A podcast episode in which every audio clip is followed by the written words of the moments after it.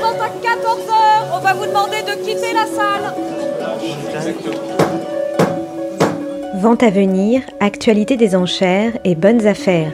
700, 800, 900, 1000, 1100, 1200, 1300.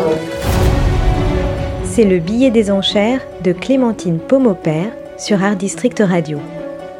La petite robe faite de pièces métalliques portée par Jane Birkin ou Françoise Hardy dans les années 70, vous la voyez? C'est la pièce signature du couturier Paco Rabanne. Elle lui a d'ailleurs été inspirée par les tabliers en métal qu'utilisent habituellement les bouchers. Entre les années 70 et 90, ce couturier de l'espace a travaillé des formes folles, des matériaux totalement incongrus, du plastique, du métal, des bandelettes magnétiques. Il détonne alors complètement dans l'univers de la haute couture, qui n'utilise que des matériaux nobles, de la soie, des cuirs bien travaillés. Lui n'hésite pas et brûle la soie, scotche des plumes et invente des tissus à partir de plaques de rhodoïdes. Tout cela pour créer des robes et des ensembles dont le look est encore aujourd'hui totalement futuriste. La maison de vente Millon propose le 31 mai prochain une vente de 150 tenues qui datent justement de cette période d'hyper-créativité. La collection vient de deux passionnés qui étaient également les fondateurs du groupe Action Instrumental. Ils se sont servis ces costumes pour inventer les personnages de leurs opéras avant-gardistes. L'expert de la vente, Penelope Blancart, situe ses créations de Paco Rabanne à mi-chemin entre Podane et Star Wars.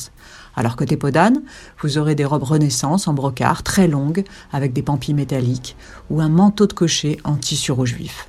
Côté Star Wars, une robe de mariée chrysalide en soie métallisée argent qui ressemble effectivement au cocon d'un papillon sous acide ou un manteau sculpture qui combine épaulettes géantes et col XXL, parfaitement adapté à une réunion intergalactique.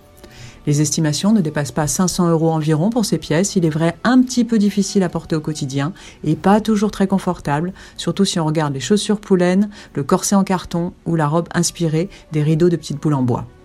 Mais elles seront absolument impeccables pour l'énorme fête de sortie de pandémie. Si les années 2020 sont folles, on a trouvé les tenues parfaites. Vente à venir, actualité des enchères et bonnes affaires.